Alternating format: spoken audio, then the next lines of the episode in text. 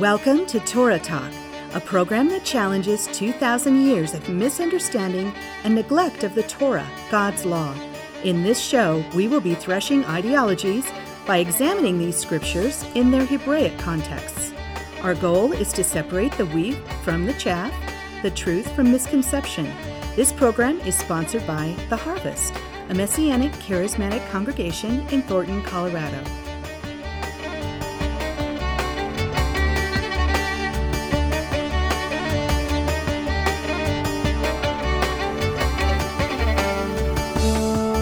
Shalom, lovers of the Torah, and thank you for choosing to listen to Torah Talk. I'm your host, Pastor Mark. It's great to be with you this week. In this podcast, we're going to be sharing um, on the parashah, uh, which is translated "He gathered." It begins in Exodus chapter 35, and in fact, my focus will be on the first two verses of Exodus 35. In those verses, it states clearly that we are to have a complete rest on the Sabbath from work. Now, the Bible doesn't define directly what that means. It doesn't define work. And anyone who does any work, by the way, is to be put to death. So, you know, this is a big deal, of course. Uh, it's unfortunate that we don't have work defined. So the big question is, is who has the authority to define what work is? Now, by the first century, you have various sects of Judaism, like Sadducees, the Pharisees, uh, other sects uh, within Judaism that that were defining what work was. And then you also have Yeshua the Messiah and his apostles who also define and qualify what work was. And in fact, these definitions are, are at odds with each other in the biblical text. So, who has the authority to resolve this matter? Who has the authority to define what work is. We're going to get into that in a few minutes, but I want you to keep in mind that this is a midrash and not to be construed as a doctrinal statement or theological treatise on the subject. I'm simply wrestling with the passages to better inform you as well as myself, and I reserve the right to change my mind on my ideas as I grow in the grace and knowledge of the Messiah. Now, the text that I'm going to read, Exodus 35, 1 through 2, is taken from uh, the Tanakh. It's the G, G, uh, JPS translation of the Tanakh. So let me read these two verses for you and we'll jump in and begin to look at this. It states Moses then convoked the whole Israelite community and said to them, These are the things that the Lord has commanded you to do. On six days, work may be done. But on the seventh day, you shall have a Sabbath of complete rest, holy to the Lord. Whoever does any work on it shall be put to death. Now, keep in mind that by the first century, many, many, many centuries later, right? By the first century, the rabbis enumerated 39 major categories of what defined work with hundreds of subcategories that resulted in 1,500 plus derivative laws regarding how to keep the Sabbath. Now, today, those 1,500 plus laws have grown exponentially. There are thousands and thousands and thousands of laws in regards to how one would keep the Sabbath. Jewish messianic scholar Michael Brown, Dr. Michael Brown, pointed out that about 12 years ago, Rabbi Ovadiah Yosef, the leader of the ultra Orthodox Sephardi Jews, who was hailed as a great scholar and godly man by his followers, but often reviled by secular Israelis, announced that it was permitted to pick one's nose on the Sabbath, thereby putting an end to a series of halakhic questions that had been raised. He made reference to this simply to indicate just how far traditional Judaism has gone in the prohibition of work, quote unquote, on the Sabbath. In other words, the question of uh, regarding nose picking was whether nostril hairs would be pulled out in the process. In other words, you could pick your nose as long as in the picking of your nose you didn't pull out hairs. If you did, then that was considered work and that would not be allowed on the Sabbath. Now, now again, Dr. Michael Brown points that out just to illustrate how extensive and far reaching all these categories are now. It governs every aspect of everything you do on the Sabbath. It's an endless trail of, of law after law after law. I, I, you know, for me, it's so overwhelming. I, I have to admit, I would never, ever, ever in a lifetime be able to begin to step up to that level of amount of halakhic rulings concerning the Shabbat. Now, now that that I just want to throw out. That's the rabbinic approach to Sabbath keeping. Um, they certainly defined work, and and they they did a job that has been uh, pretty pretty extensive. But the question is, is does anyone actually think that this is what God was saying when he said work on the Sabbath was forbidden? Do you think he was talking about brushing our hair, our teeth? Do you think he was talking about picking our noses?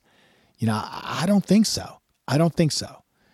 Um, many, many, rabbis, now I, I, want to come back a little bit to the first century. Um, many rabbis by the first century also included healing as a category of work if it applied to chronic illnesses that did not present any imminent danger of death. So, I want to read from a book by Hebrew scholar Dr. Trude Weiss Rosmarin. He wrote a book called Judaism and Christianity The Differences. In it, he points out this line of reasoning. So I want to read this to you. Um, he states on a number of quote on a number of occasions he speaking of jesus he cured persons not dangerously ill on the sabbath claiming to be entitled to do so in opposition to the rabbis who maintained the Sabbath may, must in fact, be violated only for the sake of saving and preserving life, but not to treat chronically ill persons who have been in such a state for years and who, without any danger to life and health, can wait a few more hours until the Sabbath is over. So, that view of of healing being forbidden if it's related to chronic illnesses is not only present today in, in many Judaisms, but it was present in the time of Jesus of Nazareth. So let's take a look at one of those examples uh, that this um, Jewish scholar uh, um, lists. It's found in Luke chapter 13, verses 10 through 17. And he, speaking of Jesus or Yeshua, he was teaching in one of the synagogues on the Sabbath. And there was a woman who for 18 years had a sickness, and she was bent double and could not straighten up at all. When Yeshua saw her, he called her over and said to her, Woman, you are freed from your sickness. And he laid his hands on her, and immediately she was made erect again and began glorifying God. But the synagogue official, indignant because Yeshua had healed on the Sabbath, began saying to the crowd in response, There are six days in which work should be done. So come during them and get healed, and not on the Sabbath day. But the Lord answered him and said, You hypocrites! Does not each of you on the Sabbath untie his ox or his donkey from the stall and lead him away to water him. And this woman, a daughter of Abraham, as she is, whom Satan has bound for 18 long years, should she not have been released from this bond on the Sabbath day? Verse 17 As he said this, all his opponents were being humiliated, and the entire crowd was rejoicing over all the glorious things done by him. So, yes, Yeshua the Messiah had a different definition of work than the rabbis of his day. In fact, he was illustrating that the work of healing was appropriate on the Sabbath.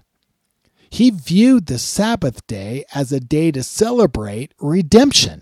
In fact, that's what we're told in, in uh, Deuteronomy by, by Moses. One of the reasons we are to keep the Sabbath is in remembrance of God redeeming us from Egypt.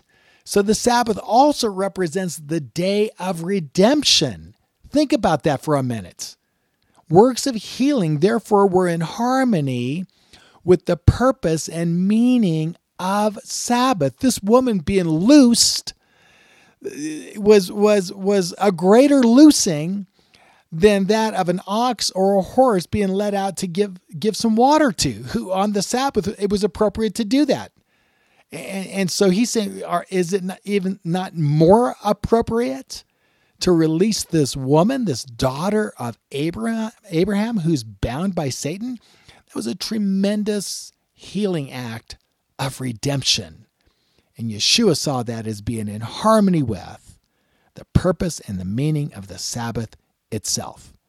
Now, overall, we don't have time to go into this, it's a short show, but overall, if you read the Gospels, it appears that Yeshua was defining work as in terms of secular tasks. In other words, what he was saying was forbidden on the Sabbath were secular tax, tasks, secular work that we did for a living, um, but not religious redemptive works of service. That he allowed. Not only did he allow it on purpose, it seems like on purpose he he he he saved uh, his healing ministry to to primarily be manifested on the Sabbath itself, as as if this day was the very day of redemption. And, and so when you look at this, it seems like he is saying secular work is forbidden, but redemptive work is appropriate. In fact, he points out that his Father in heaven ceased from his creative work on the seventh day, but he did not cease from his redemptive work. That is an ongoing work. The work of saving us is an ongoing work 24 7. The Father has never rested from that. And it's in harmony with the meaning and purpose of the Sabbath. So, again, the Sabbath being a day that memorializes redemption, certainly by extension, would accommodate that ongoing and greater redemption found in and through the Messiah. Now, one can embrace the endless rabbinic laws related to the Sabbath and how to keep it, and that's fine. Or one can embrace the halacha of Messiah concerning the Shabbat, which in comparison with the rabbis is light and easy. I want to leave you with this, this passage, the words of Yeshua himself concerning his halacha, concerning his understanding of the Torah. And, and him being the Messiah, I think he has something to say about this. He says, Come to me in Matthew 11, 28 through 30. Come to me, all who are weary and heavy laden, and I will give you rest. Now, what's he referring to? When he says weary and heavy laden, with what? It was in reference to the yoke of the rabbis, which created so many fences around the Torah, no one could do it anymore. It was such a burden, no one could do it. They weren't even doing it. He says, Come to me, all you who are weary and heavy laden, I will give you rest. Take my yoke upon you and learn from me. Take my yoke upon you yoke. That's that's a reference within within first century Judaism. That's a reference to um, one's prioritization of the laws found in the Torah. You know, where, where you put them in a priority of weight, weightier issues of the law and lighter issues of the law, and how you apply them as well, the halakhic rulings governing those. And, and that would define your sect of Judaism. So Messiah um, he said, I have my own yoke. He says, I've prioritized the Torah. These are the weightier issues, these are the lighter issues, and this is how you apply the Torah. He gave us principles in applying the Torah to our lives. He says, Take my yoke upon you, learn from me, for I'm a gentle and humble Torah teacher. He says, I am gentle and humble in heart, and you will find rest for your souls. Verse 30 For my yoke is easy and my burden is light. So you might be thinking, you know, what about the Sabbath? What about the Torah? What about all these laws? You might be overwhelmed depending on your background. Or you might be coming from a background that is totally alienated from all of this. But yet you're you're interested, you're you're you know inquiring about the Torah and what that means and what that would look like in one's life. Well, I want you to understand who Yeshua is. He's the Messiah. And I think his reference to being a gentle teacher is something that's inviting. In fact, I want to invite you to take a closer look at Yeshua and his teachings concerning the Torah and how to keep it. He has a beautiful, gracious, compassionate approach in his halacha, and it will provide rest for your souls. So I encourage you to look more into it. Read the Gospels, read the life of Yeshua, take a close look, and you'll notice the great contrast between the Messiah and many of the rabbis in his day. Well, that concludes our program for this week. Special thanks to our great King, Yeshua the Messiah, our listeners and supporters for making this podcast possible through your prayers and financial giving. Thank you. Know that in your prayers and giving, you are partnering with us as we advance the kingdom of Messiah in Israel, the United States, and throughout the world.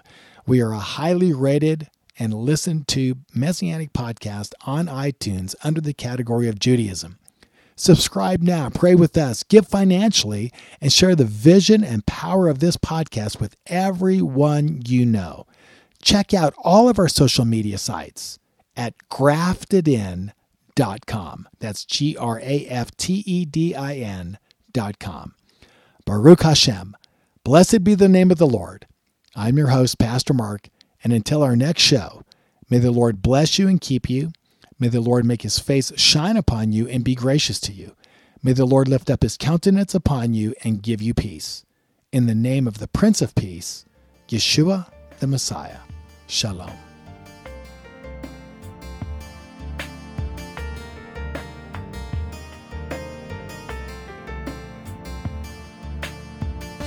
Torah Talk has been brought to you by The Harvest a Messianic charismatic congregation located at 8891 Hose Boulevard in Thornton, Colorado. Your host has been Pastor Mark McClellan. Join us for Sabbath services at 1 p.m. next Saturday afternoon.